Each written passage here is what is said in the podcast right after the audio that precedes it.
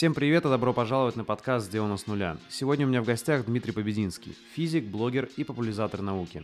И сегодня мы обсудим важность харизмы преподавателя в разжигании и интереса у учеников, какие самые важные вопросы стоят сейчас перед физикой как наукой.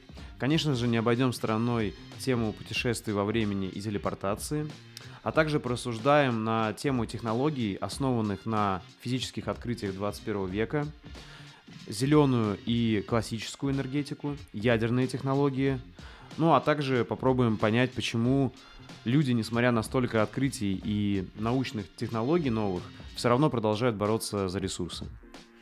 И если вы хотите получить полную версию этого подкаста, а также других подкастов, где мои гости рассказывают про книги, фильмы и привычки, которые на них повлияли, то вы можете сделать это на моем бусте. Также я прошу вас подписаться на мой телеграм-канал, чтобы мы точно оставались на связи. А теперь, где бы вы ни были, устраивайтесь поудобней и приятного просмотра и прослушивания. Дим, у меня физика был самый сложный для меня, самая сложная для меня дисциплина э, в школе. И я понял, почему, когда увидел уже, наверное, когда студентом был эксперимент э, голландского астрофизика Уолтера Левина, э, где он показывал, как э, закон сохранения энергии с маятником. Может, ты видел это видео? где он стоит и... А, это когда он прям перед носом не подлетает к носу прям у него... Да-да-да-да-да, именно это. И вот тогда я понял, что, блин, был бы у меня такой учитель, я бы, наверное, физику с радостью учил. То есть я понял, что в плане физики я, видимо, визуал. И, наверное, таких людей много. То есть, когда вот демонстрируют тебе, то ты понимаешь, вот это реальная жизнь, вот как физика работает. Э, и сразу ну, становится очень многое понятно лично мне. Вот как ты считаешь, э, это действительно так, или это просто моя какая-то проблема, и надо физику лучше учить не вот на таких примерах, а как это классически придумано на формулах и в теории, в абстракциях? Касательно этого примера не сказал бы, что это прям жизнь такая, потому что у меня не было ни разу в моей жизни момента, когда мне нужно было уворачиваться от маятника какого-то гигантского, как в Индиане Джонсе или как вот в этом вот примере и ровно рассчитывать так, чтобы... Потому что там фишка еще в том, что он должен пустить... Там сложность вот в чем. Сложность в том, что он маятник должен пустить без начальной скорости. Потому что если чуть-чуть будет начальной скорости, то тогда он пролетит чуть-чуть дальше и врежется ему в голову. Поэтому в этом опасность. А так, как бы, если просто провести этот эксперимент, э, выполняя все требования безопасности, то тогда, ну, лично меня он вообще не впечатляет. Ну да, маятник как бы движется э, определенным образом. Как бы. Ну, не знаю, может быть, я его слишком поздно увидел, этот эксперимент, и э, меня он не впечатлил, потому что я уже знал бы законе сохранения энергии, но это как-то как само, само подразумевается, как будто бы энергия не может взяться ни откуда. А в целом, э, конечно, подход э, к изучению физики вообще любого другого предмета, что, конечно же, э, должны быть примеры из жизни, должны быть какие-то вещи, которые ты можешь потрогать, которые ты можешь, ну, осязаемые, которые ты можешь как-то и применить там на практике. Э, не только физики касается. Но не этим должно это ограничиваться. То есть, э, как бы тут ответ на это и да, и нет. должно быть и то, и другое. То есть, должна быть какая-то золотая середина, должно быть какое-то идеальное смешение э, в этом огромном котле многих ингредиентов. И просто, наверное, часто вот ингредиенте, что а давайте-ка посмотрим, где это может быть в реальной жизни, а, на него часто подзабивают, возможно, поэтому так и получается. Но о нем забывать не стоит, конечно же, это очень важно. Да, я, наверное, неправильно выразился, не то, что, да, это вот в реальной жизни именно такое можно встретить, а то, что ты можешь посмотреть на физику в действии, вот так, наверное, правильно сказать. Не на бумаге, а вот э, как это выглядит. Ну, да, физики, но и уже, это уже следующий этап, и, в принципе, еще более э, качественный, это именно посмотреть на физику э, в реальности, и в жизни еще. То есть это уже следующая ступенька, еще более крутая. Слушай, а у тебя есть какое-то представление, вот как школьную программу именно разбавить подобными экспериментами, чтобы э, лучше люди усваивали и дети? Или ты считаешь, ну, ты видишь как-то по-другому процесс обучения? И, может быть, ты считаешь, что все правильно сейчас? Я не знаю сейчас, как в школах, э, что происходит. Просто когда я учился, в принципе, у нас было относительно нормальное количество демонстраций, экспериментов, и мы плюс-минус там вживую-то видели, как работает там закон Кулона, что-то мы делали какие-то лабораторки, таскали какой-то грузик по какой-то поверхности. А, и на каком-то таком базовом уровне у нас была такая, типа, работа руками, что ли, можно сказать. Мы это делали и видели. Uh, и если есть какие-то... Всегда в любой школе, uh, значит, химический Э, кабинет и физический кабинет, мне кажется, самыми интересными, потому что там есть лаборантская, где всякие классные штучки находятся. Ну, в химии там всякие скляночки, колбочки, там всякие прикольные порошочки какие-то где-то спрятаны, наверное. Вот. А физики всякие какие-то там, да, катушки какие-то там, приборы со стрелками, там вот это все, палки какие-то там.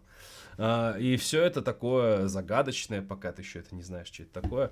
Поэтому, если есть в школе нормальное количество оборудования, пускай хоть советского какого-то старого, но главное, что работающего, в принципе, минимальную функцию это выполняет. Ну, видимо, значит, это лично моя была проблема, не получилось мне тогда заинтересоваться. Но потом вот уже в взрослой жизни я понял, что физика — это круто. Просто когда ты понимаешь, знаешь, э, когда люди спрашивают, вот где она в реальной жизни, то если так задуматься, то вот она везде, в любой технике, в любой машине, правильно? Вот э, на кухню любую зайдешь, там включишь э, микроволновку или электрополиту, вот тебе и физика. Можно же так сказать?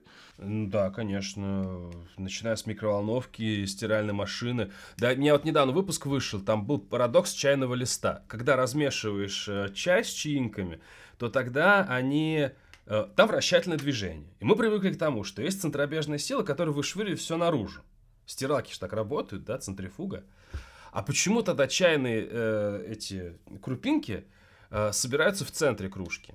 Как бы ты ни крутил, как бы ты ни старался, они все равно в центр встягиваются, а не наружу. Это прикольно, я посмотрел, да, это видео, и если поставить на какую-то другую центрифугу, да, то все приходит в норму. Э, да, у меня есть проигрыватель для пластинок, э, для виниловых, и я э, очень долго переживал, что все, все прольется, все, все испортится, но нет, нормально получилось. Ты вот согласен с этим, что физику просто можно подать очень интересно, очень классно. Ну, и ты, как понимаю, это и стараешься делать на своем канале. И от этого зависит очень большой процент э, того, ну, сколько людей в итоге заинтересуются и освоят ее.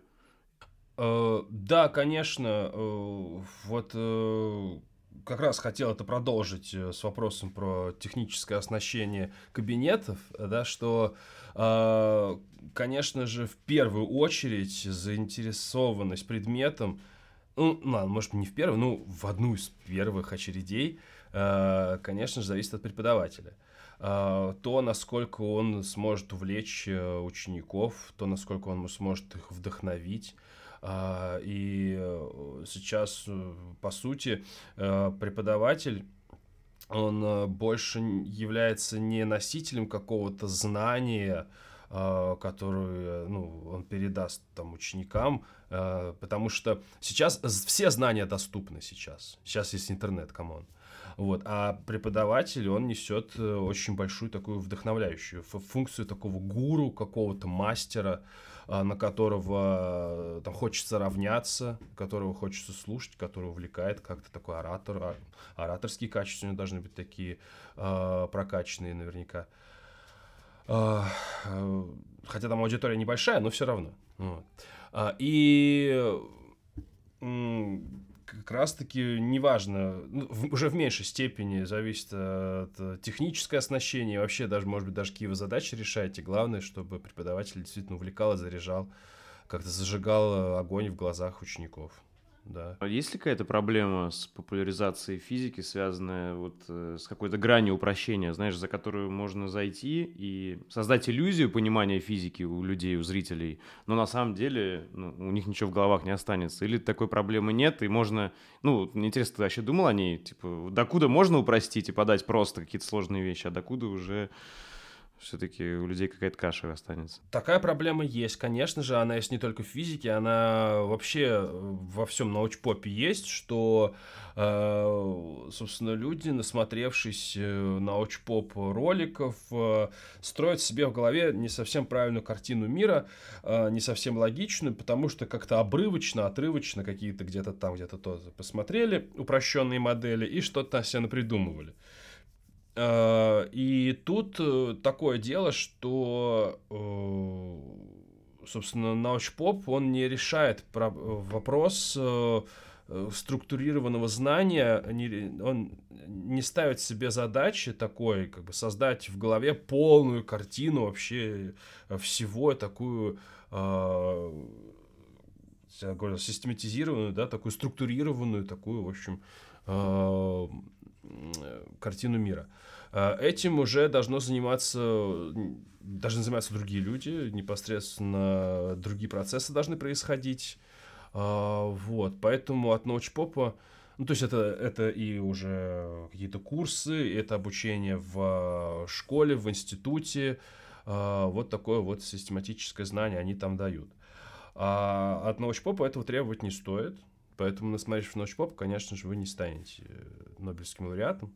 А, и надеяться на это не стоит. Поэтому те, кто считает, что так может произойти, ну, заблуждаются немножечко. То есть задача научпопа именно зажечь этот первый огонь, чтобы дальше уже человек пошел и начал э, ну, научпоп, ну, как бы научпоп, название говорит само за себя. Нужна э, задача популяризировать науку. Задача именно сделать ее популярной, сделать ее значимой, увлечь, сделать ее весомой. Э, ну вот. То есть из названия же ведь э, функция можно выцепить, вычленить. Кем, э, если человек сильно увлечется физикой, кем он может стать э, вот сейчас, какую профессию выбрать в обыденной жизни? Да? Понятно, наверняка есть путь в программировании, именно в каких-то сложных алгоритмах, уже связанных с физикой, да, такие точно есть направления. А, инженеры какие-то, да, которые на практике законы физики применяют на каком-нибудь заводе, допустим.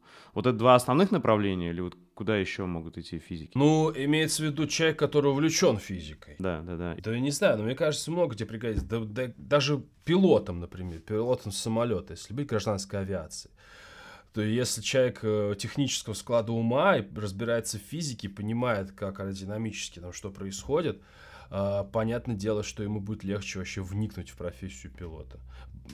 Да, к тому же профессия пилота заключается не только в э, рулении, так сказать, но и э, слежении за всеми системами, там, насосы там, в крыльях, там, в баке, что там, шасси, все дела.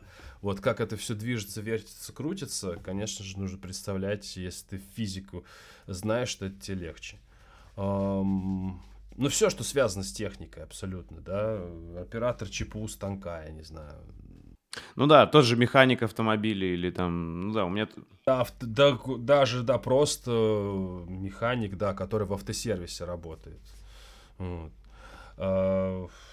А, что еще? Ну, все, что все техническое, наверное, да. А, например, э, работа с э, этими, с телекоммуникационным оборудованием. Вот у меня есть э, друг, он занимается, у него специализация в институте, там, логистика, системный анализ управления, по-моему, так это называется. Вот. А, и он, так получается, что он постоянно устраивается работать, ему там проекты приходят, прилетают, связанные с, э, там, что-то он делал, по-моему, какие-то развитие 4G сетей, что-то, и они там что-то продумывали, разрабатывали, и он постоянно мне звонил и спрашивал, а что это такое, что это такое, вот. Хотя вроде как ему нужно просто посчитать там смету для проекта, но тем не менее все-таки неплохо было бы знать, а как вообще работает э, мобильная связь э, на физическом даже уровне, как оказалось, вот, э, чтобы как-то более э, компетентно к этому вопросу подойти. А какие главные задачи физики ты для себя видишь вот сейчас? Не лично твои, а в целом физики как науки? Все-таки самое фундаментальное это э, создание квантовой теории гравитации э, и объединение этой силы природы с тремя другими фундаментальными взаимодействиями. На уровне абстракции примерно понятно, да, а если перевести вот именно в плоскость, знаешь, а, обычной жизни людей, да, то есть они как понимают, да, вот есть космос, там, освоение космоса, есть э, энергетика, да, это тоже очень с физикой связано, а, то есть что помогает цивилизации развиваться. Вот э, если в такие плоскости привести, может при, примеры привести? А, ну, э, если уже такие более практичные, то есть вот это вот прям супер фундаментальная штука. Э, есть у нас фундаментальная теория, ну, квантовая, давайте так объединим. Если более обширно брать, это стандартная модель. И эта теория, основанная на как раз таки на квантовой физике, она описывает э, практически все силы природы. Есть фундаментальные э, силы природы, э, три фундаментальных силы. Это электромагнетизм, это, собственно, притяжение плюсов и минусов, о котором э, всем известно. Или, ну, там, отталкивание, да, там, одноименные заряды отталкиваются, разноименные притягиваются. Э, ядерные сильные, ядерные слабые взаимодействия, которые действуют внутри атомных ядер. Вот они описываются э, такой единой теорией, э, которую ну, называют стандартной моделью. А, и есть особняком еще одна фундаментальная сила природы, теория, это гравитация, которая описывается теорией относительности. И вроде как и то силы, и это силы, и вроде как э, что-то есть похожее, но когда мы начинаем, э, собственно, Э, в единых терминах, в единых формулах пытаться описать эти силы, ничего, все очень плохо. А, никак не удается создать единую теорию. Вот. Поэтому описывающую и то, и другое. Поэтому вот э, предполагается, что так, квантовое, в принципе, квантование величин более перспективным вроде как считается, поэтому вот именно предполага, э, предполагается, что должна быть найдена какая-то квантовая теория гравитации, которая и гравитация примкнет к вот этим вот э, другим силам э, в единой теории всего. И, собственно, тогда физики найдут, по сути, гигантскую формулу, которая может описать абсолютно все во Вселенной. Вот именно если в практичной плоскости, для, вот, знаешь, для, для человека, как для цивилизации, да, для человечества, это вот открытие каких-то новых источников энергии, видимо, да? Вот что... Кстати, по поводу вот такого фундаментального, еще непонятно, во что это выльется. Просто почему этим занимаются? Потому что э, история человечества показала, что фундаментальная э, наука, фундаментальные исследования рано или поздно находят практическое применение. Так было, например, там с электромагнитными волнами. Вот их обнаружили э, во второй половине 19 века. И что с ними делать? Ну, может быть, радио, да, там, понятно. А сейчас, э, собственно, с их помощью вообще весь мир устроен, можно сказать. Ну и так далее. А, но что касается вот такого практического, прям в первом приближении, это, например, э, термоядерный синтез. Э, собственно, сейчас продолжается, ох, не знаю, там в каком состоянии сейчас находится эта стройка, но по идее должна продолжаться ИТЕР международный проект по, собственно, постройке термоядерного реактора с положительным выходом энергии, то есть он будет вырабатывать больше энергии, чем э, затрачивается на его работу. Э, и это, собственно, считается будущим энергетики, э, потому что топливо для этого нужно самое простое и банальное, это там, водород, точнее там тяжелый водород, тяжелая по-моему, это тяжелая вода или... Ну, в общем, дейтерий нужен, но его легко добывать. А, и просто нужна огромная мощность, чтобы это запустить. Но если это получится, то тогда он будет производить еще больше мощности, и это будет э, энергетически выгодно. Вот. А, что еще? Э, фундаментальные какие-то а, исследования в материаловедении. Ну вот, например, э, была Нобелевская премия за графен. И, и как-то вот все таки о, графен, графен, это что-то крутое, все, значит, заживем, отлично, сейчас, сейчас вот будет революция, все. Что-то ничего не случилось, но вот я недавно изучал этот вопрос, оказывается, одно дело, конечно, от, открыть, э, найти такой материал, а другое дело э, запустить какие-то производственные процессы, где он будет использоваться. На это, оказывается, э, нужно больше времени, чем предполагалось. Ну вот, э, что еще такое? То есть материалы какие-то новые, да? Э, материалы, а, ну и смежные с физикой, то есть это, например, какие-то, а, собственно, открытия в, ну там лекарства новые, да, то есть в медицине какие-то а, новые открытия, мне кажется, в первом приближении это, конечно же, улучшит в среднем жизнь человека на Земле. Есть даже, как я понял, такое направление медицинская физика, да, отдельное. Прям. Да, есть, э, например, вот могу сказать такое, что в 2020 году, когда эпидемия, э, первая волна, вторая волна была коронавируса, то э, есть система распределенных вычислений. А, так, давай перескажу, короче. Вот первая волна коронавируса, и первая, вторая, там, 20 год – и а, необходимо сделать следующее. Необходимо понять, изучить, как этот вирус вообще а, устроен, как он работает. Для этого нужны мощные моделирования на суперкомпьютерах. Собственно, и вот у суперкомпьютеров есть какие-то определенные мощности. Я точно не знаю, но наверняка они были загружены в том числе и моделированием коронавируса. Но а, помимо а, вот этих суперкомпьютеров есть еще кое-что, обладающее огромной вычислительной мощностью. Это система распределенных вычислений. А, под общим названием, по-моему, at home они как так называются, ты можешь себе скачать на компьютер программу, и пока твой компьютер будет простаивать, его не надо выключать, то тогда, э, собственно, часть его вычислительной мощности будет тратиться на э, э, просчет каких-то вот штук научных. Типа блокчейн такой научный, да? Ну, система распределенных вычислений. То есть нет такого, что там одно за другое цепляется, это как ты независимая ячейка, по сути. Но, то есть ты вот жертвуешь там, собственно, свои вычислительные мощности, затраты на электричество, то есть, да, там, потому что а, по сути, это там сильно нагружается процессор. Там есть такое э, направление, там разные есть. Был, раньше было SETI at home, то есть это поиск внеземного разума, э, собственно, с, раз, с, с огромным количеством радиотелескопов, там данные собирались и исследовались, на, искались там какие-то признаки э, каких-то разумных сигналов, ничего не нашли. А с Большого дронного коллайдера есть такое, тоже э, можно при, подключиться и как бы, при, ну, как бы э, типа заниматься наукой, ничего не делая. Вот. Давая свой вклад в науку. И есть еще Folding at Home. Это про- программа по изучению свертывания белков.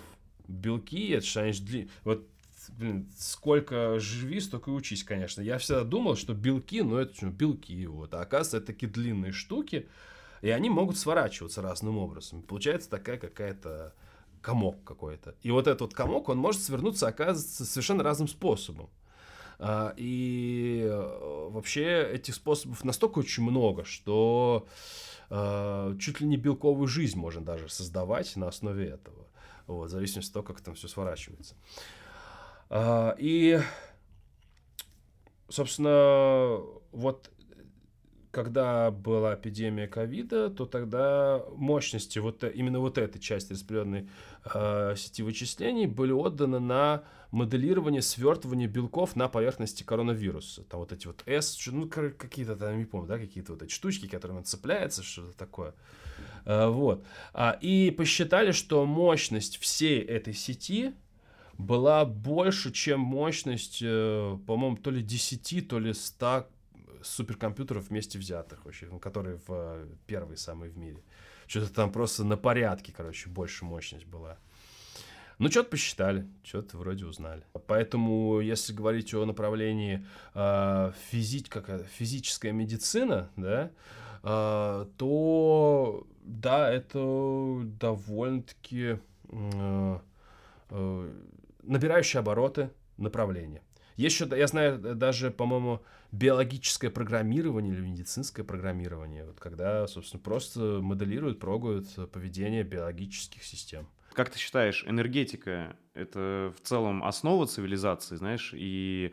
Э, то есть, потому что если... Ты же наверняка слышал про промышленные революции, такие термины, там, про, э, технические уклады, их немного по-разному называют, но суть примерно такая, что происходит какая-то революция техническая, или промышленное, и появляются новые технологии, на основе которых потом строится вообще все там, и цивилизация, и экономика, и страны, и так далее.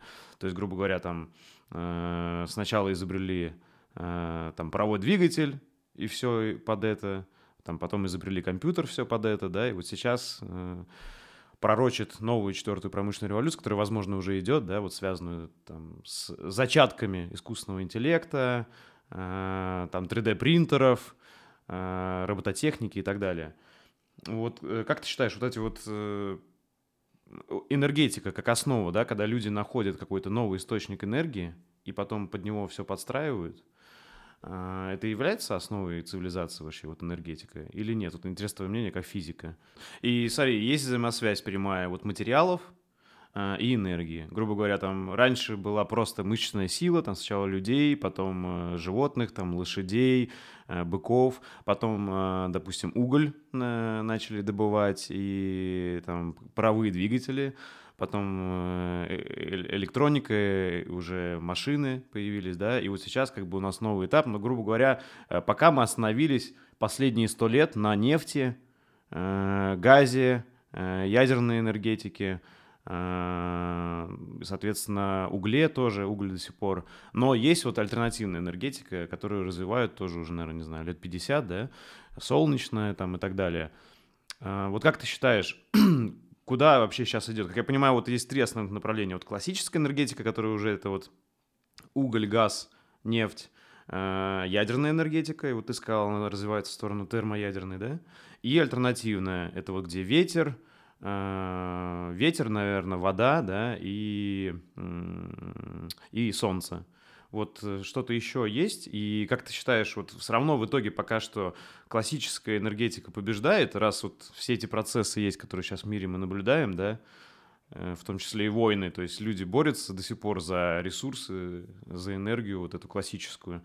Либо, на самом деле, политики э, не туда смотрят. На самом деле, если бы все эти усилия сейчас в альтернативную энергетику вдарить, то можно было бы всем спокойно жить, и всем бы хватило той же энергии солнца или еще чего-то. Или вот я где-то заблуждаюсь, и действительно пока без классических источников энергии не обойтись. И, и вообще, а может быть, надо в термоядерную бить, да, и она всех спасет. Вот интересно твое мнение как физика. Вот куда людям стоит смотреть? Мне кажется, это что-то из разряда вопросов. Это не то, что я сейчас хочу как-то а, под, не, не с подколкой какой-то, просто мне пример такой э, в голову пришел, что это похоже на то, а что будет, если сейчас все мне скинутся по одному рублю? Это получается у меня будет столько-то миллионов. вот. А, и теоретически да, действительно, если сейчас мы все как возьмем, как, собственно, в едином порыве вложимся, значит, в термоядерную энергетику, у нас там года через три уже все, термоядерный синтез точно будет. Однозначно. Вот. Но с одним условием. Если мы сейчас все отложим все свои дела, значит, получается, и займемся вот только вот этим. А, собственно, но в реальности так не работает. В реальности, да, есть э, классические Э, собственно, энергетические ресурсы, да, классическая энергетика, да, и к тому же это огромные бизнесы, и они, конечно же, прикладывают очень много усилий для того, чтобы сохранить свои позиции, поэтому, э, собственно, сейчас э, такая классическая энергетика все-таки, ну, по моим ощущениям, по моим таким, по моему взгляду, все-таки занимает, конечно же, большую, конечно же, процент и по вырабатываемой энергии, да, и по, и по количеству вложений в развитие э, этой энергетики. А, а вот э, ветряная, что-то приливная еще есть, да, солнечная энергетика – ну, вот в последнее время как-то, может быть, я не туда смотрю, а может быть, так и есть. Вот там Грета Тунберг, например, да, она тоже возникает по этому поводу, что что-то мы как-то мало этому э, сил, энергии, времени, денег уделяем. Uh, ну, возможно, так и есть. Возможно, что-то не растет это направление. Как... Просто мне интересно, это больше какие-то научные разочарования в этих энергетиках, или это тупо капитализм, корпорации, которые не, как-то лоббируют и не особо развивают. Я бы сказал, что это не научное разочарование, а разочарование, наверное, в обывательском как раз-таки каком-то э, плане, что вот, э, допустим, вот обычный человек, он там в физике э, не особо разбирается, знает, что там сила действия равна силе противодействия, ему этого достаточно. А, и вот ему говорят, что вот солнечные батареи, значит, они, собственно, такие крутые, ничего не выбрасывают, да. Все, значит, мы, скоро у нас все будет там, в ветряках и солнечных батареях. Он такой, ну окей. А потом оказывается, что... Вот ему продали эту идею, а потом оказывается, что у них очень, не очень высокий КПД, а что ветер вообще не всегда дует, да, и что оказывается, вот эти методы, они имеют очень много ограничений. И как бы ученые и инженеры, кто это разрабатывает, они, конечно же, об этих ограничениях всех знают. Но просто об этом не знают все остальные. Поэтому, э, наверное, вот это мое предположение. Вот. вот и возникает такое ощущение, что ну вот, у нас есть атомная электростанция, которая работает всегда беспрерывно, а есть э, и, и мощно. А есть ветряки, которые что-то как-то слабенько ну тогда, может быть, они не то, что прям так сейчас нужны. Вот. Ну вот, и его мысли, наверное, так. То есть это, наверное, разочарование не в, в, не в научной, не в технической среде, да, а именно в среде потребителей уже. Хотя, хотя, не знаю, хотя вот я вот, э, хотел сказать, хожу, хожу за хлебом, вот, ну, в магазин, вот рядышком тут. А, в офис, вот, по пути в офис. И, и там вот, вот эти вот у меня гаражи есть, вот ракушки, Представляешь, да? Вот, и на одной из ракушек стоит солнечная батарея. Я прихожу зимой, такая все пасмурно так, я такой думаю, ну, интересно, интересно. Но вот у нас тут есть вот, вот как кто-то с солнечной батареей в гараже. Ты тогда как физик э, в какую больше энергию веришь? В, ну, э, энергию будущего. Это что-то связанное с ядерной энергией? Э, или вот какой-то другой? Куда ты считаешь, пойдет развитие человечества? Ядер, ядерное, ну... Тут такое, что я очень сильно так еще захантен э, Росатомом, вот, и, и они меня, да, я часто там был на каких-то экскурсиях на это, атомных электростанциях и на атомном ледоколе э, на Северный полюс ходил, поэтому, и вот то, что я вижу, как это устроено, атомная энергетика, ну, лично мне физику вселяет уверенность, нет страха перед что-то ядерное, что-то страшное, вот, э, потому что ну, там до трусов раздевают, в общем, если так уж откровенно. То есть, чтобы дойти до ядерного реактора, э, до, точнее, до вот этого, до, до зала, где находится он, вот реально, натурально ты раздеваешься до трусов, проходишь, там через какие-то рамки, вот, потом одеваешь какой-то костюм, надеваешь костюм какой-то там э, специальный, а, вот, и проходишь уже. Поэтому, собственно, э, сейчас э, ядерная энергетика это один из самых э, чистых, э, как это не парадоксально, э, методов получения энергии. Э, а также термоядерная энергетика, ну и от зеленой энергетики, конечно, никто не отказывается. Это ветряки, это э, ну вот солнечная энергия тут такое, что солнечные панели сейчас дают КПД ох, не соврать бы, но это что-то порядка, может быть, 15%, там типа 20% энергии преобразуют, солнечный преобразуется в электричество. Uh, не очень высокий. Uh, плюс ко всему, я точно не знаю, как производятся эти солнечные панели. Может быть, там есть какой-то завод, который пыхтит просто черными облаками по производству этих uh, солнечных панелей. Поэтому нужно совокупно в этот вклад смотреть. Но в целом и, в общем, вроде как э, можно развивать как раз-таки материалы, развивать технологии производства, чтобы и э, энергетика с помощью солнечных панелей э, тоже была эффективной. А можешь объяснить, как так вышло? Вот ты говоришь, ядерная энергетика одна из самых чистых. При этом есть вот э, бренд, да, зеленая энергетика. Это как вышло так? Это как два йогурта в магазине, знаешь, на одном написано био, а когда читаешь состав, то они не особо разные, просто на одном маркер био. Э, или действительно зеленая чем-то чище и лучше ядерная. Вот можешь объяснить вкратце, как вот простым людям и мне? Ну просто в ядерной энергетике есть, а, все-таки есть отходы. Просто есть ядерные отходы, а, собственно, которые нужно где-то хранить, утилизировать. Вот, э, и это большая проблема. Вот, вот Россия закупает ядерные отходы у других стран, то есть от них избавляются все, и даже готовы деньги за это платить. Вот насколько это большая проблема. Вот, и проблема то, что еще наша страна закупает, это вообще жесть, конечно. Я слышал, что захороняют где-то в Сибири там, да, вот таких. Но, да, но есть методы, э, как, где, как их захоранивать, так, как их хранить, как э, контролировать их постепенное там разложение и так далее, и так далее. А, собственно, и насколько я понимаю, ну, ядерная энергия, она очень концентрированная, конечно же. И, соответственно, ядерных отходов, их не то, что прям миллионы тонн, да, их там какое-то э, не супер гигантское количество возникает.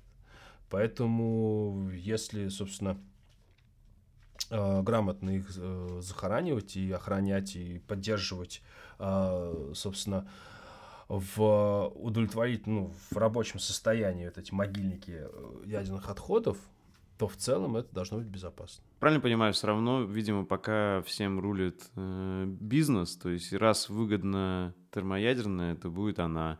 Если бы было более выгодно э, зеленая энергетика, то, наверное, она бы уже победила, да? Вот так все-таки пока у нас устроено в мире, как ты понимаешь?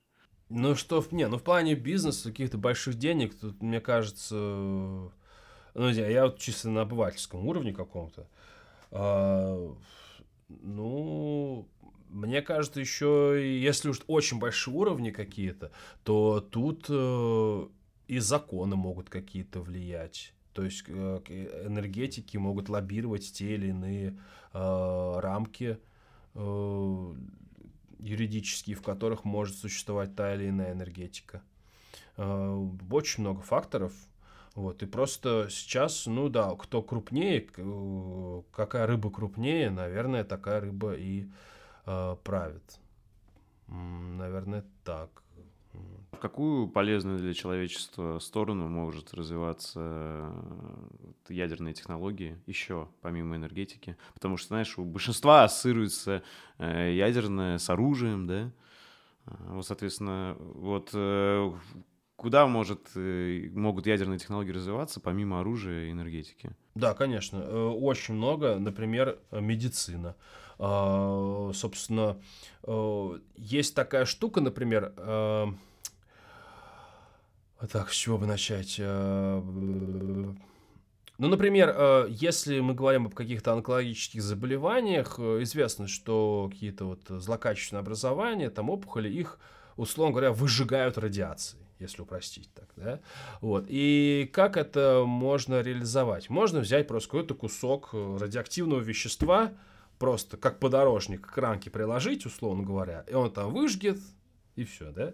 Но тогда получается, что будут э, задеваться, и такие методы есть, они, конечно же, там как-то все экранируется, да, все как-то направляется пучок определенным образом, но тем не менее э, все равно побочки какие-то есть в том плане, что и облучаются э, здоровые ткани, и э, да, тут побочек много вылезает. Поэтому есть на этот случай разработали так называемые медицинские ускорители – это такая гигантская штука, там внутри трубка, в которой ускоряются электроны, и они прям фигачат, собственно, в нужное место. Э, считается ядерными технологиями.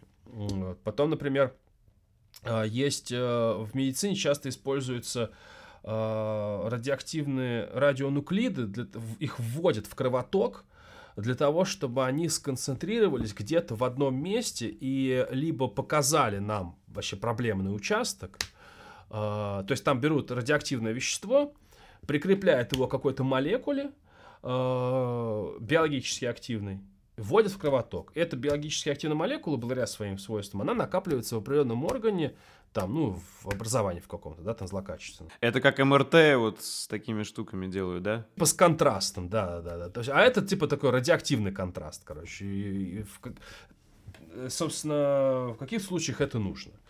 Вот. А, и так по, да, по излучению мы можем видеть это. Либо мы можем как раз-таки, и мы можем это наблюдать на томографе, и уже, собственно, понимать, как провести там хирургическую операцию или там какие-то другие методы лечения.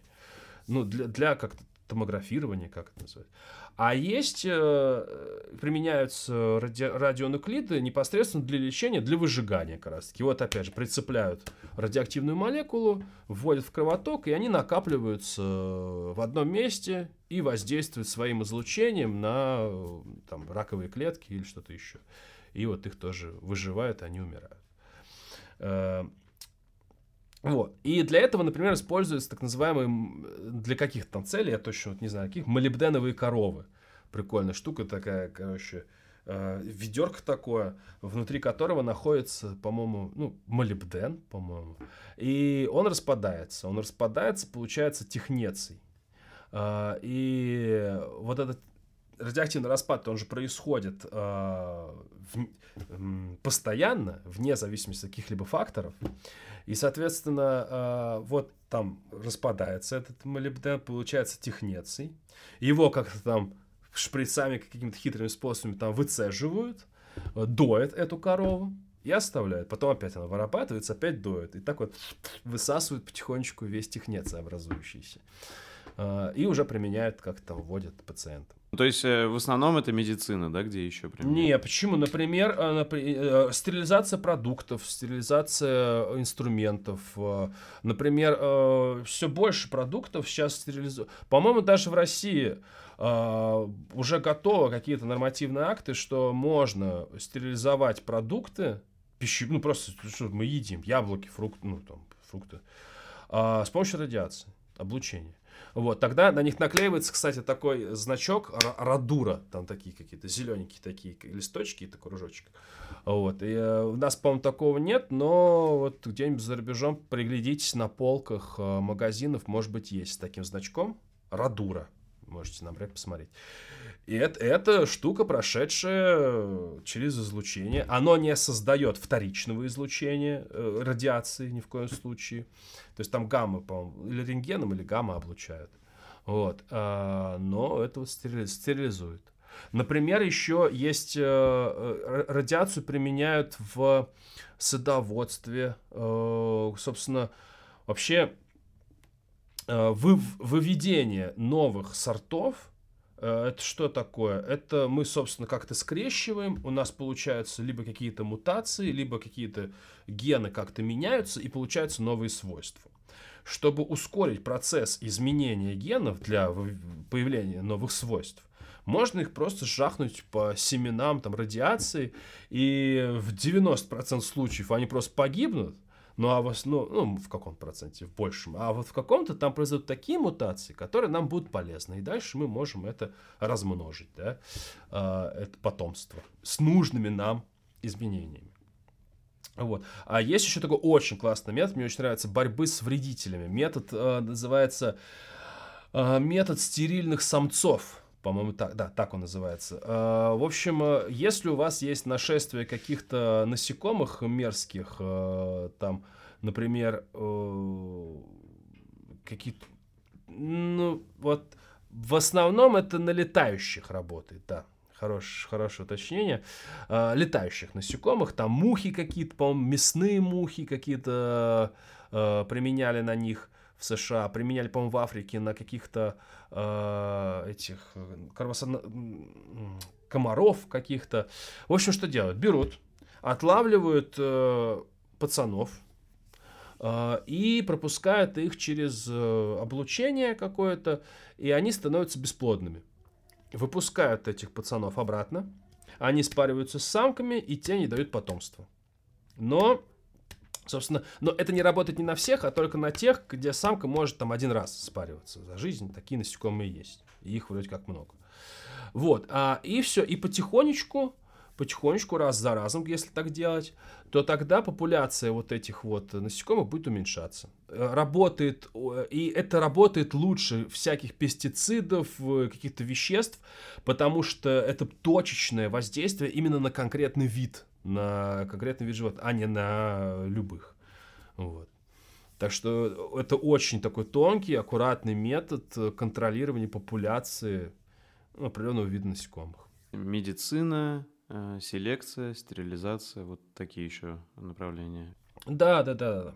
А, тут единственное, когда ты, конечно, сейчас пример приводил, сразу всякие картины страшные, ну, мозг рисует в стиле там э, фильмов и историй э, эффекта бабочки, когда люди что-то неподконтрольно сделали случайно, либо, знаешь, какой-нибудь вид уничтожили, из-за этого вся гармония нарушилась, либо наоборот.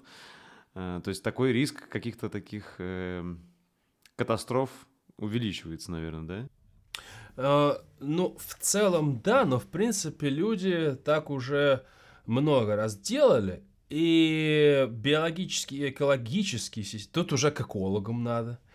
Вот, uh, но в принципе, вроде как, если уж совсем за какую-то черту не заходить, то в принципе выравнивается, приходит к какому-то равновесному состоянию э, биологические системы, и они достаточно устойчивые. Вот. Я вот знаю, например, пример в Китае, ох, не помню в каком году, в общем, там э, объявили врагами вообще человечества воробьев. Что-то у них то ли развелось как-то много воробьев, что-то, и то ли там переклинило там кого-то в этой в, в партии, да, там, что надо, короче, э, убивать воробьев. И во всем Китае начали, короче, уничтожать воробьев, а, а потому что они вредили. Они, собственно, поедали какие-то там э, сельхозкультуры, да, вот. Ну, клевались и клевали. Ну, почему-то показалось, что слишком много клюют. В итоге э, в Китае не осталось воробьев. Э, начали плодиться всякие мушки, мошки, червячки, комары. То, что они ели вроде как эти воробьи.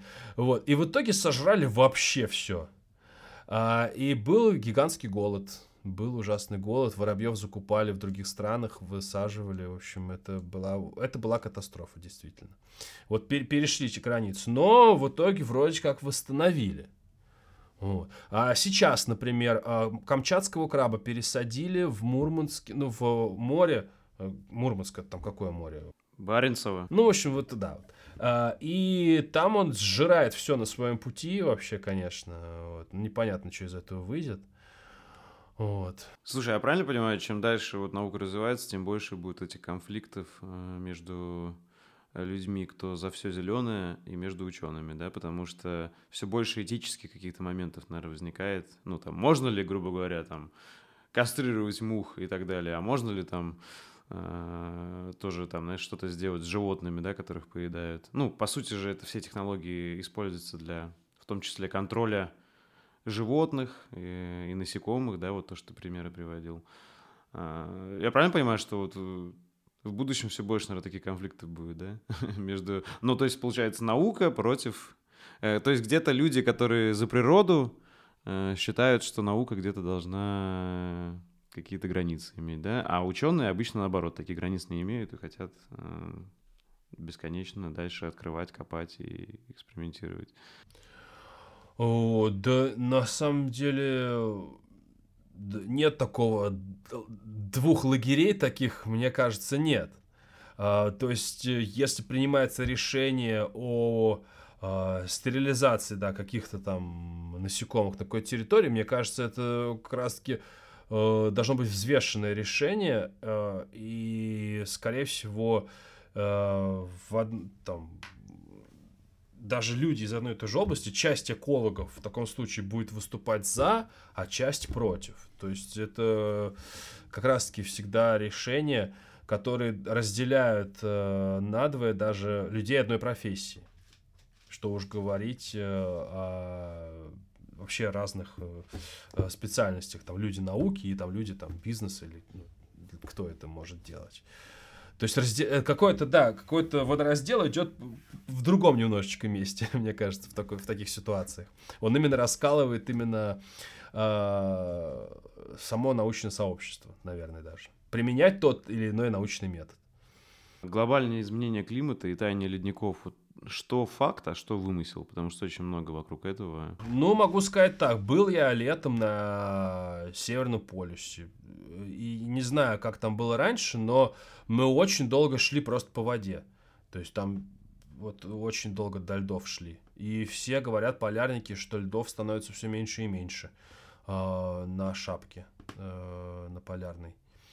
Вот. Э, тут такое дело, что изменение климата, оно очень сильно, оно очень неравномерно по всей планете. И если там на экваторе его практически не происходит, то есть там как был э, тропический климат, так он остается, то вот э, на полюсах это потепление намного существенней. Просто, знаешь, есть разные теории там от того, что да в целом просто это всегда так было по истории, да, это вообще от людей не зависит, изменение климата, да, это больше как раз от, от, от э, физики и космоса зависит, а кто-то считает, что нет, это именно люди, да, там э, озоновый слой и так далее, вот э, ты, ты какой теории придерживаешься, да, вот как физик?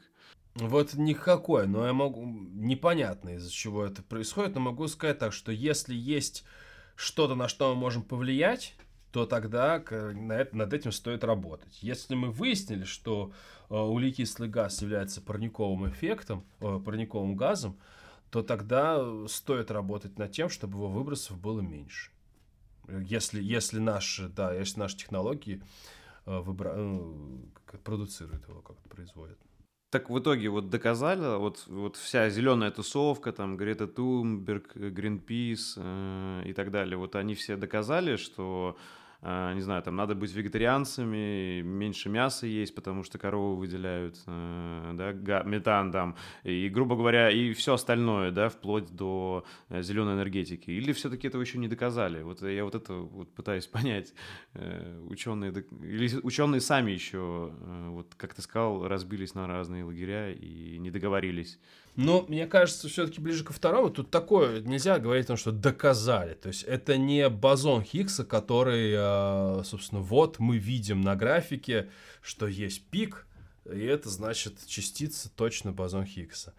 А, здесь э, есть статьи, которые э, это подтверждают. Есть статьи, которые это опровергают. Вот так вот. А каким, какие статьи более достоверные, а какие нет, это нужно разбираться. А, вникать, изучать. И я сейчас... Э, ну, это нужно обладать прям какими-то гигантскими компетенциями, наверное, чтобы понять, где правда, а где, что правда, а что нет. Ну, как я понял, ты сам пока там не, нельзя сказать, что ты полностью на зеленой стороне, да, там раз ты э, э, ну атомную энергетику уважаешь, не знаю, ты не вегетарианец или вегетарианец, то значит ты сам, да, то есть ты сам э, до конца, пока тебя не убедили, что надо полностью зеленый образ жизни вести. А, думаю, что нет, думаю, что не убедили, да. Нет ничего плохого в том, что существует пластик на прилавках, э, то, что мы покупаем пакеты, там одноразовыми контейнерами какими-то пользуемся. А, в пластике в самом ничего плохого нет плохо в то, что он используется однократно и дальше загрязняет, конечно же, э, собственно, мусорные полигоны, э, а может быть еще хуже просто там леса, поля и луга, и, и эти, и океаны, да. Вот есть большое мусорное пятно какое-то в Тихом океане, вот, э, какое-то ужасное. А по-хорошему, конечно же, нужно ее так, нужно перерабатывать пластик, и технологии есть для этого. Есть заводы по переработке. А, ну вот потихонечку у нас вводят, конечно, раздельный сбор мусора, как-то вот людей пытаются на путь истинный подвинуть. А, ну, с трудом это получается но хоть какие-то подвижки есть, конечно же. И нужно вот это вкладываться, вкладываться в поддержку вот этих вот заводов, мусороперерабатывающего э, бизнеса, то есть э, раздельного сбора мусора. То есть это же ведь одно дело завода, а другое дело это еще и машины должны быть отдельные, которые отдельно собирают из отдельных баков этот отдельный пластик. Вот и проводить какие-то рекламы, социальную рекламу, что это нужно делать. И вот когда у нас появится вот такое... И нужно развивать ответственное потребление как раз-таки. Если мы хотим оставить э, нашу планету зеленой для своих потомков, то тогда вот ответственность должна быть в плане потребления. И пластика, и, в принципе, всего остального. Но по поводу пластика это прям наглядно видно и понятно, что делать. Потому что все уже есть. Уже есть, э, все уже придумано. Нам только осталось просто это сделать. При, приложить немного усилий, потому что, да, мы привыкли к тому, что вот мусорка, все. Мы донесли до урны, мы уже молодцы, да? Вот, ну хватит, уже надо переходить на следующий этап. В общем, ты считаешь, что больше надо сейчас работать над культурой потребления, чем над технологиями, да? Ну, в принципе, да, потому что технологии убежали сильно, вот, и нам сейчас нужно научиться пользоваться этим технологиями. Люди боятся микроволновки, блин. Вы чё? Ну, блин, давайте уже догонять... Э, догонять в своем в, в понимании. Но раньше люди электричества боялись, например. А, ну, сейчас же никто, по сути, не боится. Сейчас все поняли, как оно работает, да, в чем опасность, вот, как применять. Вот. вот с микроволновками тоже сейчас все привыкнут. Вот потихонечку к технологиям, ну, люди вот так, да, боятся всего нового, но надо привыкать. И к тому же ленивые. Вот, вот надо чуть-чуть вот какую-то мотивацию им задать, какой-то вот вектор, какой-то импульс придать, а, и прививать, э, собственно, ту или иную технологию, ту или иную вот модель а, применения ее. С ядерными технологиями тоже считаешь, так будет в итоге? Что, типа, они будут даже в обыденной жизни, и, и можно будет как-то это контролировать без вреда, да? Для людей? Вот в обыденной... В, ну, уже пройден большой путь и пока что мне тяжело представить э, в обыденной жизни, допустим, какой-нибудь автомобиль, да, с маленьким ядерным реактором, условно говоря.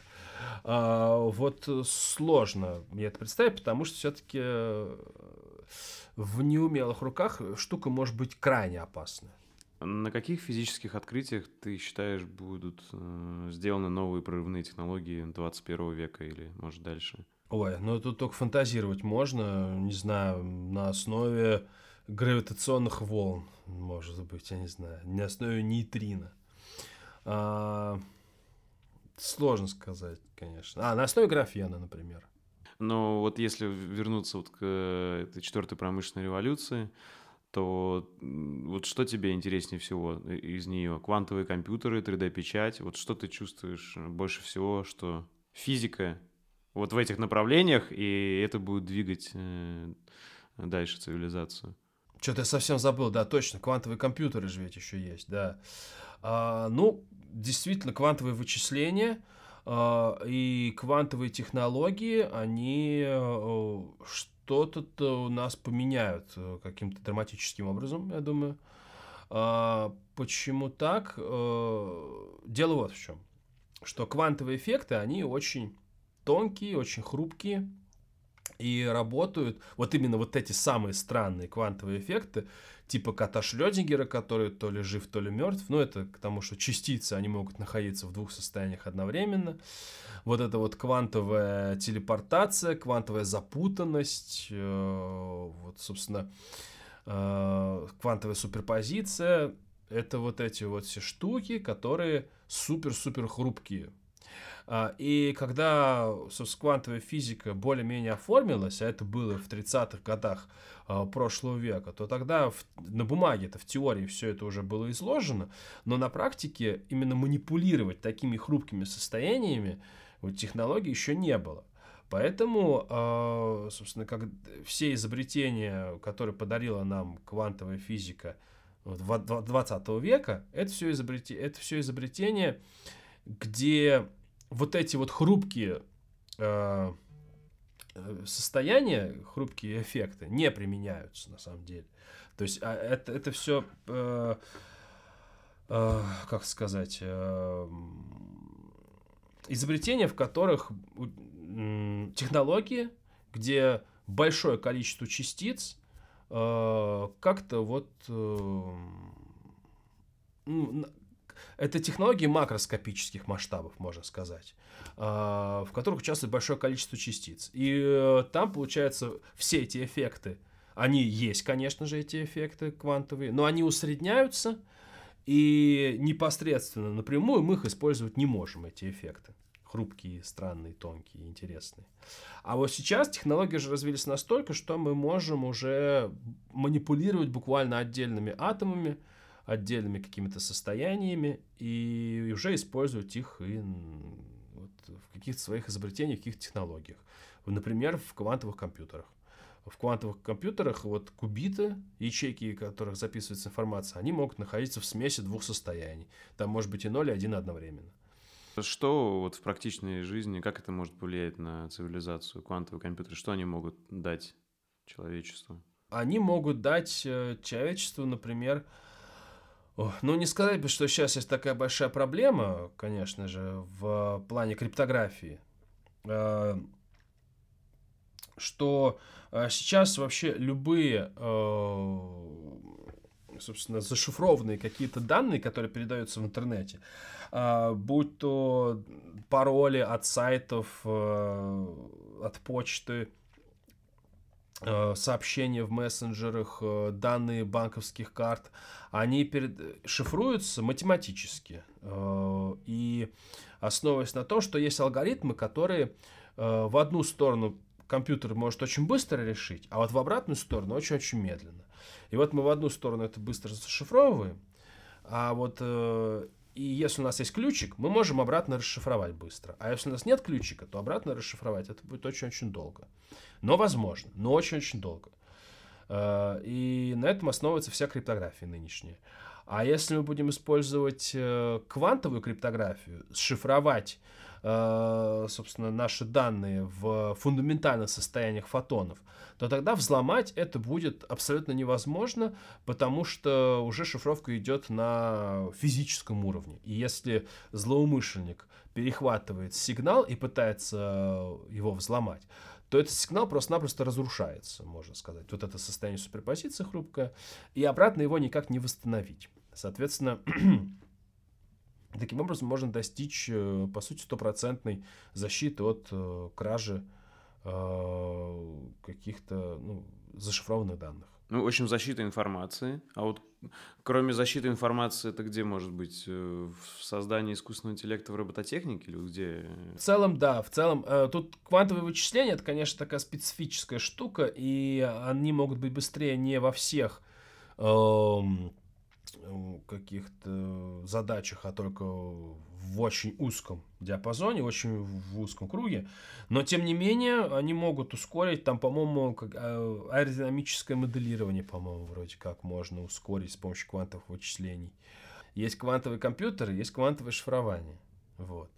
А вот шифрование — это, собственно, а, ну да, то есть это мы посылаем сигналы в виде э, не электрических импульсов, а в виде квантов, э, фотонов света. То есть это с помощью оптоволокна да, можно реализовать. А компьютеры квантовые, ну, все-таки другая история. Вот. Э, но, тем не менее, там процесс похожий, кстати, происходит тоже суперпозиция состояний. Ну, как я понимаю, квантовые компьютеры, они могут позволить просто гораздо быстрее рассчитывать данные, на которые обычному компьютеру, там, не знаю, нужно было бы 20 лет и так далее. Правильно? Вот в этом, э, в скорости, по идее, квантовые компьютерные. Ну, да, да, есть такое понятие квантовое превосходство, да. Они могут быть быстрее там в миллионы раз, но не во всех задачах, единственное что, а только лишь в определенных. Но в чем-то мы можем получить преимущество, конечно, да. 3D-печать, вот ты как в нее веришь, что там, не знаю, начнут дома печатать и так далее? Вот это, по идее, же очень сильно мир изменит, тоже 3D-печать, если она будет развиваться. 3D-печать, э, возможно, но... Не знаю, вот мне недавно просто 3D-принтер подарили, но это же очень медленно. Ну, туда надо поставить квантовый компьютер. Но быстрее, ну, может быть, конечно, но квантовый экструдер, наверное, надо поставить. А, это все-таки тоже имеет ограниченный э, область применения, мне кажется, 3D-печать. Да, там 3D-печать органов, например. То есть там, где время и тиражи не важны, да, это, наверное, может привести к э, определенной там, определенной степени революции. Э, в медицине, да, 3D-печать органов, наверное. Вот. Ну, то есть, но, но к тому, что, типа, вот прям изменится вся культура, и, э, там и дома, машины печатать вряд ли, да, думаешь? Пока у меня фантазии на такое не хватает. Наверное, так. Ну, ну, не везде, далеко не везде можно применить 3D принтер. Нельзя заменить все заводы 3D принтерами. Здесь твое мнение, вот как физика, э, как человека приближенного к науке, а, экономическая система, вот, которая сейчас доминирует в мире, и капитализм конкретно, они больше помогают науке или тормозят? Потому что есть же, да, примеры, грубо говоря, из Советского Союза, когда наука сильно развивалась, там, тот же космос, тот же Гагарин, и как сейчас. А, как ты, мне интересно, просто ты видишь, э, что технологии вот той же четвертой промышленной революции, они по-любому как-то повлияют на экономическую систему и, и будущее за какими-то, не знаю, смешанными системами, где какие-то решения из капитализма, какие-то из социализма, или все-таки капитализм это действительно вот идеальная система, э, которая все развивает благодаря конкуренции. Но конкуренция важна в любом случае, неважно. Тут, э, по-моему, в другой плоскости э, лежит э, зерно вопроса. Нет, как... Ну вот есть экономическая система, но как минимум она должна быть рыночной, а не плановой. А, и если говорить о конкуренции, то она должна быть в любой системе абсолютно, а, потому что э, таким образом, ну, у нас засилие монополии не получается, да, и возникает какой-то э, двигатель, да, прогресса какого-то, конкуренция. Например, в том же самом СССР э, была конкуренция, например, между конструкторскими бюро. Вот, например, у нас самолеты крутые, хорошие, э, военные, потому что было КБ Сухого, КБ Миля, нет, нет, не Миля, это Микоян Игуревич, МИГ, э, еще КБ там Яковлева, э, они делали, по-моему, вертикальную взлет-посадку, кстати, у них, и потом это купили э, американцы и сделали F-35 были до создания Волжского автозавода у нас была конкуренция, хороший пример, кстати, я считаю, между различными автозаводами, там московский, это, ну, ЗИЛ, получается, Волжский автозавод, может быть, еще какие-то были наверняка.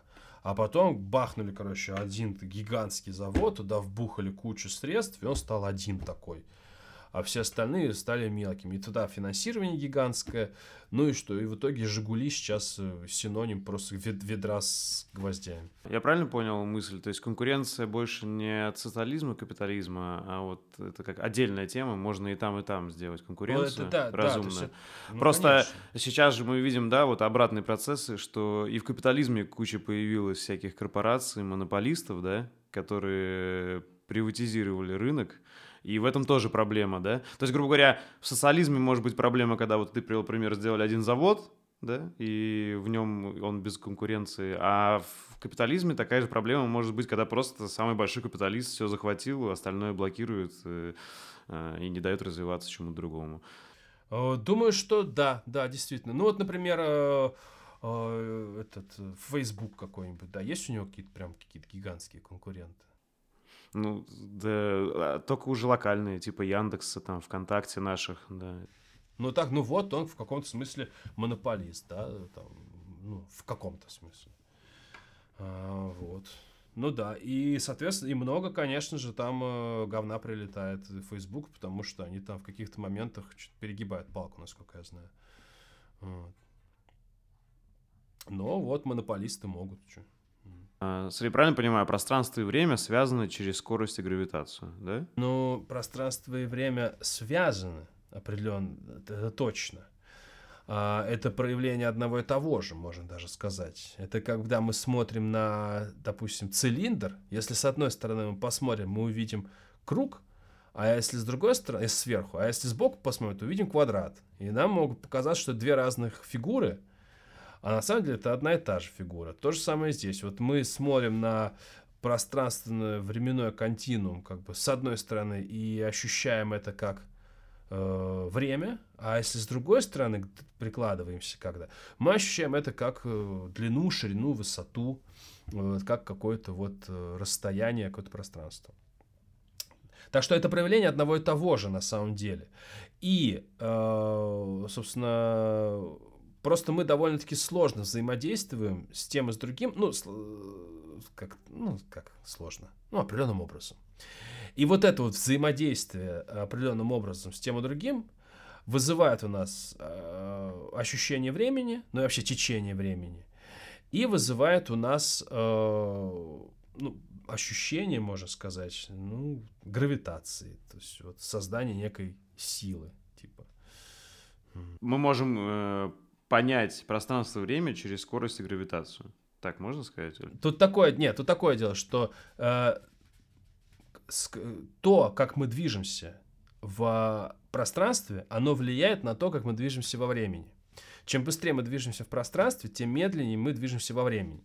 Из-за этого возникает знаменитый эффект замедления времени из теории относительности.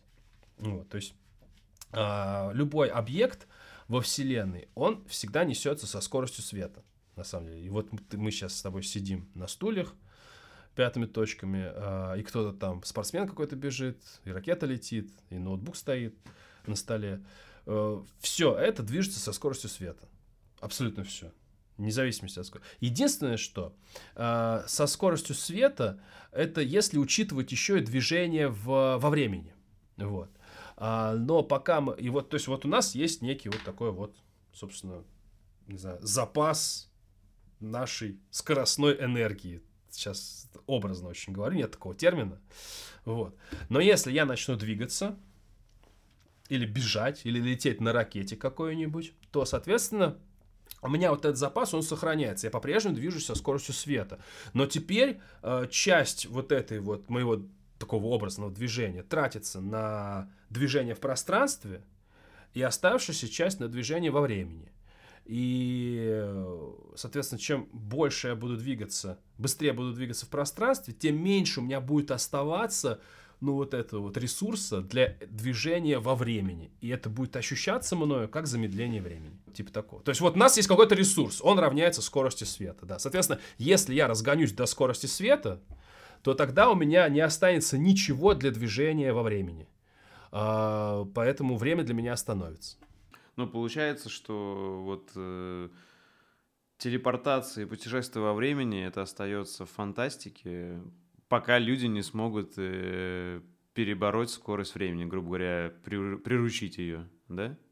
Но телепортация, э, да, сложный очень процесс, потому что тут такое, это быстрее скорости света, э, и, ну, пока это супер фантастическая штука, конечно. У нас есть квантовая телепортация, но часто там спрашивают про это, возлагают надежды, но Э, дело в том, что там телепортируется квантовое состояние, то есть э, не какое-то вещество переносится из точки А в точку Б, и даже не информация из точки А в точку Б, а именно квантовое состояние, то есть еще, как бы, можно сказать, ну, если упростить, еще меньшая единица чего бы то ни было. вот. И так получается, такие свойства у этого квантовой телепортации, что мы не можем это э, как-то умно приумножить, да, как-то масштабировать и на этой основе сделать телепортацию вещества или хотя бы там энергии или информации.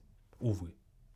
Вот, то есть это не масштабируемая технология квантовой телепортации, чтобы получить настоящую телепортацию. Увы. Вот. А, и других каких-то предпосылок, как создать телепортацию, у нас вообще нету. Просто вот все по нолям. Только вот то, что в фильмах нам показали, в Стартреке или там где там еще, да. И все. А что, поэтому тут э, непонятно, что будет. А второе, ты говоришь, путешествие во времени, э, вот тут э, больше простора для фантазии, потому что, ну, мы точно знаем, что движение, чем быстрее движешься в пространстве, тем медленнее во времени. Соответственно, так можно создать некую машину времени, путешествовать в будущее потому что разгоняешься до гигантской скорости, для тебя проходит 2 года, а для остальных проходит 20 лет. И вот ты пропутешествовал в будущее там на 18 лет, считай. Но в прошлое, по идее, невозможно. Вот, а в прошлое, да, но в прошлое, увы, э, не, пока никак, потому что для этого нужно, э, ну, можно, например, использовать э, кротовые норы, которые являются неким следствием э, общей теории, общей теории относительности. Общая теория относительности она рассматривает гравитацию как искривление пространства-времени. И вот вроде как можно так искривить пространство и время, что мы можем соединить две точки нашего пространства времени, далеко отстоящие друг от друга, э, поднести их очень близко друг к другу и перескочить из одной в другую. Но это вот э, все, наверное, смотрели Интерстеллар, да, собственно, вот, типа, смотри, это лист бумаги, да, и как бы, как можно перейти с одной точки в другую? Нужно согнуть лист, вот это вот, и проткнуть, вот.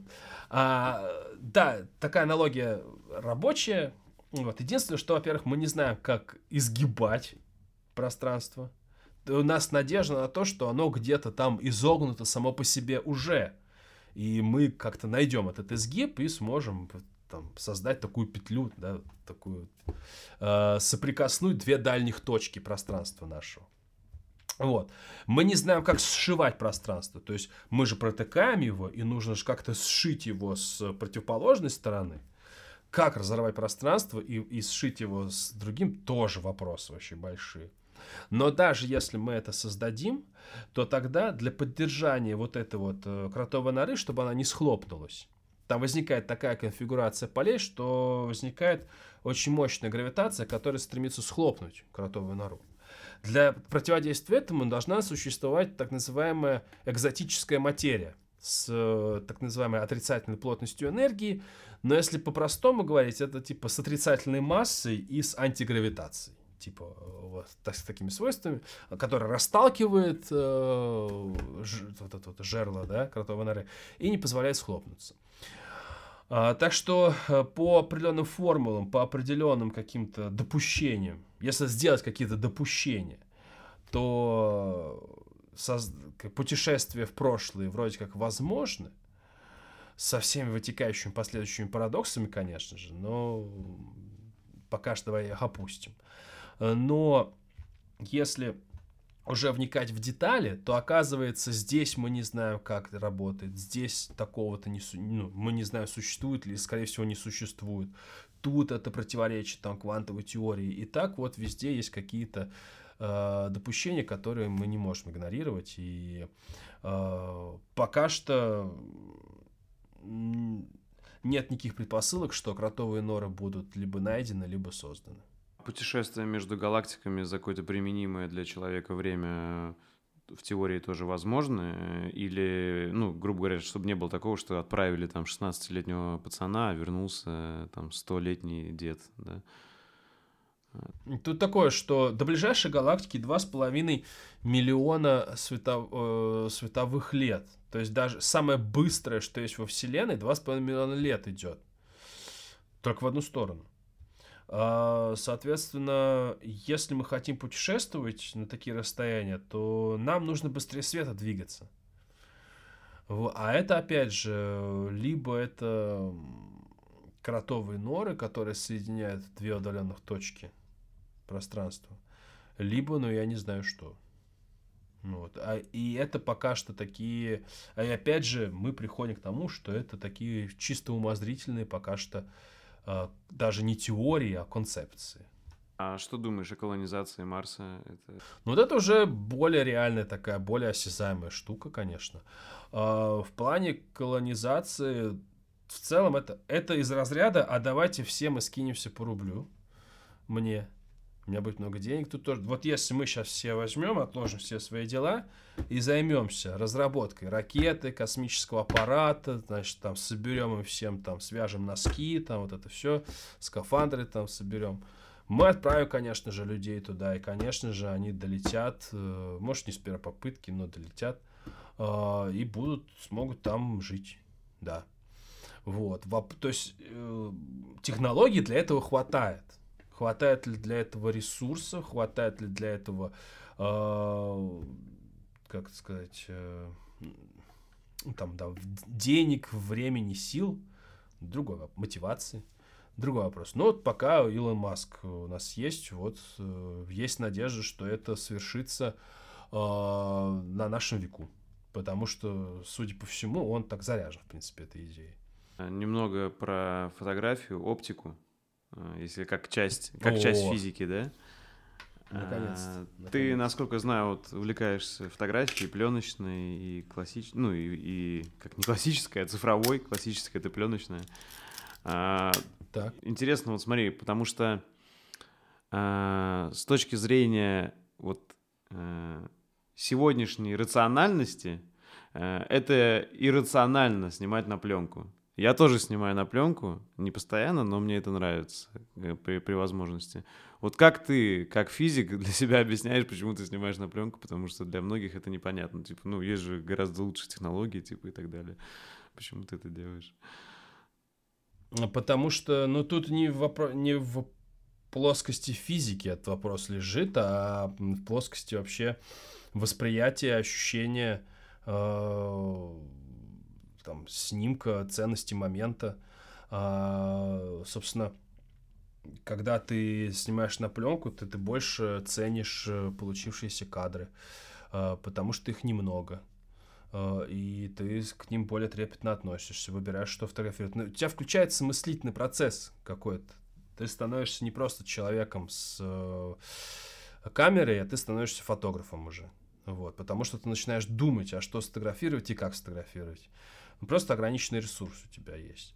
Это, во-первых. Во-вторых, это прикольно и эстетически, то есть это как-то и э, нужно сходить в фотолабу и э, проявить это все дело и напечатать. Я сейчас, кстати, начал печатать фотки, причем гигантские размером там 30 на 40. Вот это, оказывается, прям безумно прикольно. То есть э, смотреть на экране то, что ты на, на, отфоткал на пленку, но это, блин, э, тоже не то конечный результат твоих фотографий должна быть особенно тем пленочной фотографией. Но раз уж ты начал этим заниматься, так уж иди до конца. Вот. А просто тебе, тебе прислали сканы из э, фотолаба, это такое, ну все, я теперь пленочный фотограф, да, хрен там. Нет, надо идти до конца, потому что пленочная, раз уж пленочная, то все, финал это бумажная фотография. Ну и вот, и, а бумажную фотографию ее всегда приятно держать в руках, потому что а, даже вот эта, которая машинная э, бумага, она все равно приятная, такая прикольная на ощупь. Вот и цвета там такие правильные, там то, не знаю, сотни, может быть, тысячи инженеров э, работали над созданием идеального со, э, соотношения цветов над идеальным скинтоном. Э, сколько десятилетий разработки пленок вообще. И вот то, что получается в результате, то, как выглядит цвет на фотках, это ну, он близок к идеальному, можно сказать. Поэтому в этом тоже есть смысл. Ну и смысл в, в, в коллекционировании, наверное, вот, то, что э, просто ты смотришь, какие были раньше технологии, Э, как там реализован затвор, э, заправка пленки, там перемотка, э, видоискатель.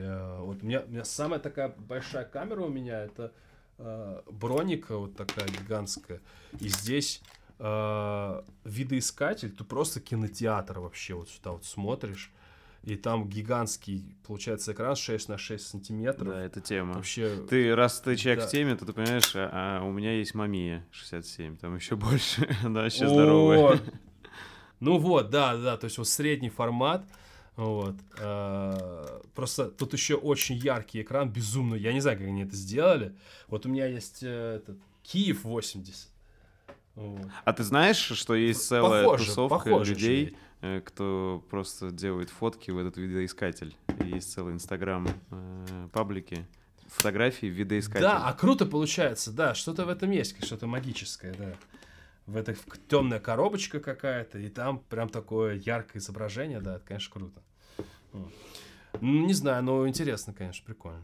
А что тебя вообще в целом в фотоискусстве привлекает? Да, больше сейчас уже просто то, что я могу запечатлеть какие-то свои моменты э, в жизни э, прикольные. И запечатлеть их хорошо. Вот. Поэтому я всем говорю, у меня всем э, друзьям, у кого не iPhone, вот, я им говорю, так, ну-ка, открой, открой свой Android и сфоткай. Вот. И я всегда, короче, говорю, вот фигово сфоткано. Потому что, ну, потому что все айфоны фоткают плюс-минус хорошо. Вот. Но не все андроиды. Поэтому, ну, есть андроиды, которые круто фоткают, понятное дело. Вот. Но их уже как-то надо поискать еще. Вот.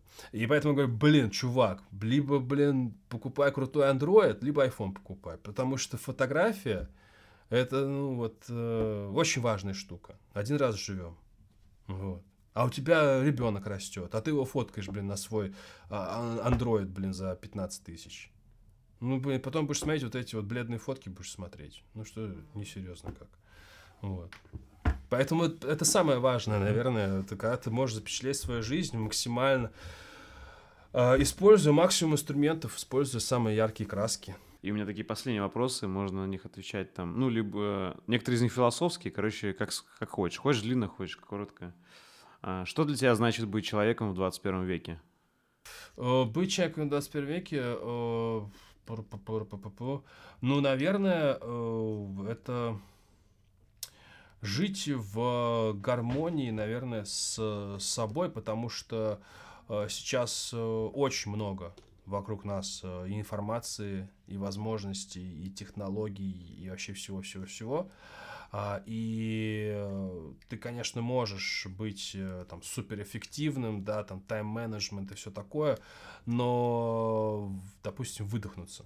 Поэтому нужно найти свой ритм в своей жизни и идти его не опережая тише едешь, дальше будешь. Соответственно, больше успеешь полезного в этой жизни сделать. Короче, научиться обращаться с информацией и со своей психикой, да? Да, да, потому что ее, ее, ее, потому что ее очень много, конечно же. Тут, тут вот должен быть какой-то навык именно с тем, что там, не, там думскроллинг, по-моему, это называется, да, когда ты, вот, вот это прям бич вообще, я считаю. Вот, come on, ребята, не, не ради этого живем. Но к тому же это тратит твои, твои силы, вот. А нужно же как-то все-таки еще что-то успеть полезное сделать в этой жизни-то.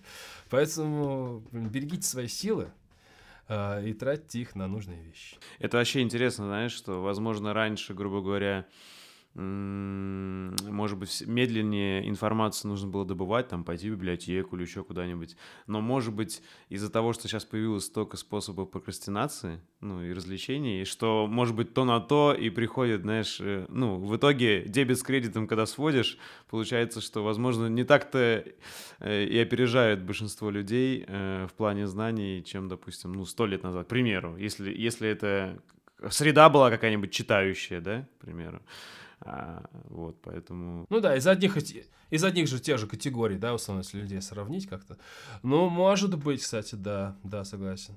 Но я вот так сказал, как вот, как, как и ты, как человек, который э, жил э, в эпоху, когда не было инета и стал инет, и появился инет. Вообще, вот мы прям уникальны, мне кажется, поколение в этом плане, я этим немножечко горжусь, конечно. Ну, повезло так интересно оказаться.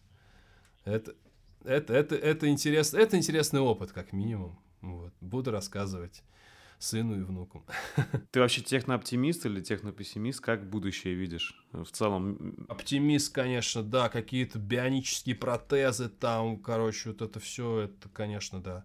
Конечно, да. Ну, ты как вообще вот больше склоняешься, знаешь, что ну, какой-то из теории вот этих утопии или антиутопии, да, что есть какие-то анклавы богачей, которые оградились от огромных гетто вокруг, да, у которых есть все технологии там и продление жизни, а вокруг куча людей, у которых ничего нет.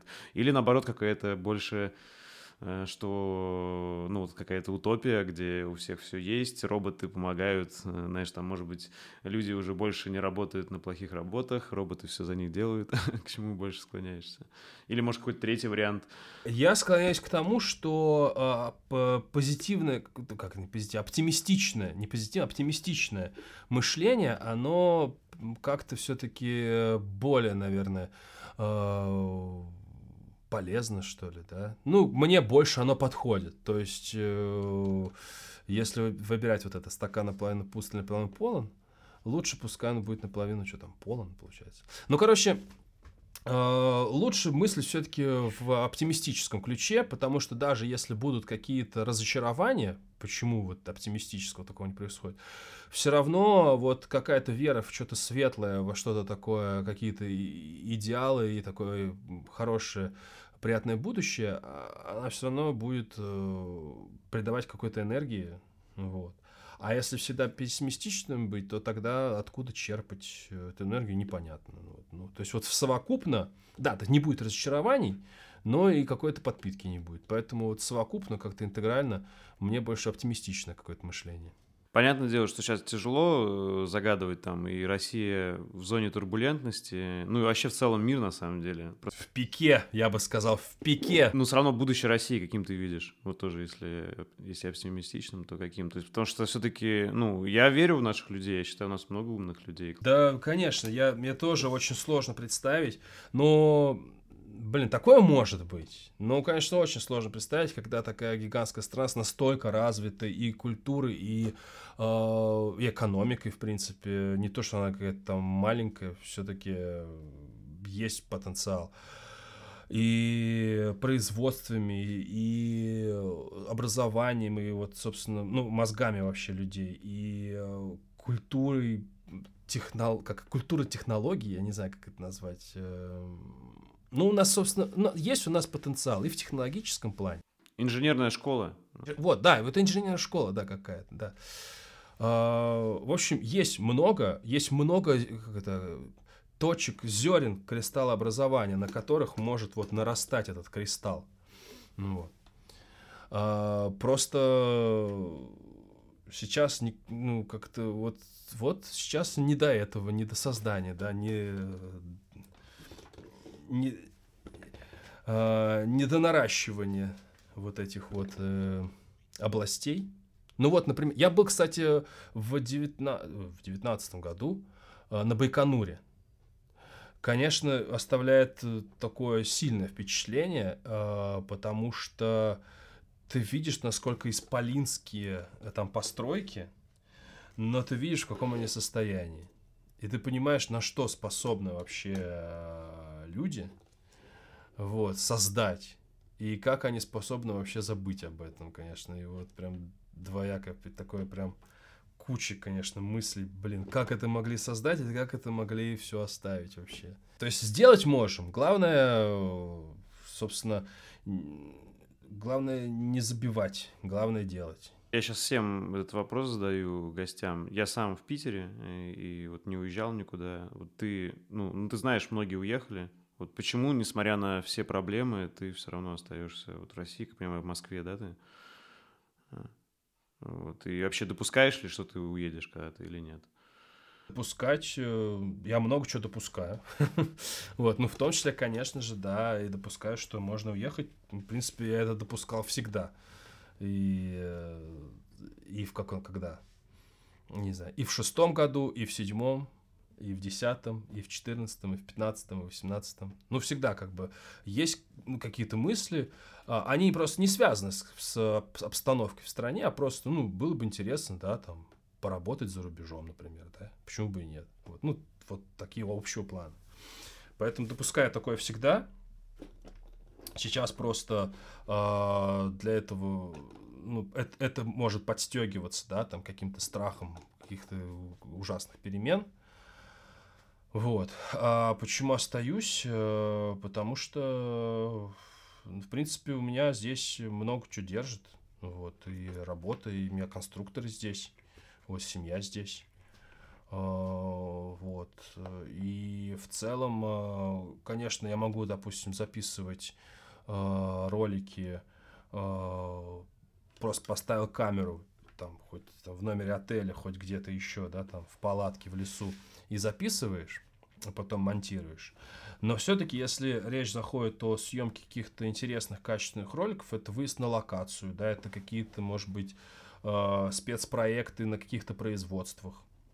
Вот, а это, конечно, здесь. Я не, не вижу, чтобы меня пригласили в какое-то интересное место где-нибудь там ну, куда я поеду, да, там, в Турции, например, да, что там, я буду снимать ролик про...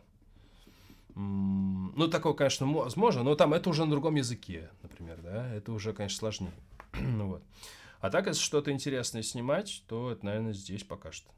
Как я понимаю, ты нормально относишься там, к путешествиям, чтобы где-то там, может, даже пожить, но в целом все равно ты себя чувствуешь культурой и, и историей, связанной с Россией, правильно? То есть, чтобы представить, что ты на всю жизнь уехал и начал там, не знаю, совершенно новую жизнь, у тебя пока вот такого нет, да? Да почему? Ну, можно, почему нет? Вот. Ну, просто... Эм... Да, вот так, так, так. Стра- страшно до усрачки.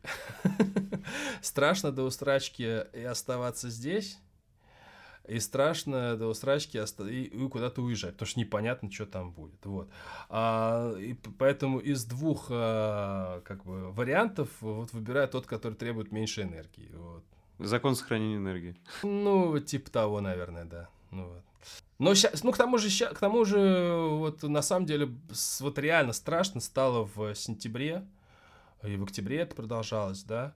Вот. А, ну, посидели как мышки. Сейчас, в принципе, такой ветер дует, что как-то, блин, о том, что пора заканчивать всю эту вакханалию, вроде как уже даже так на каких-то высоких уровнях уже что-то так шушукаются.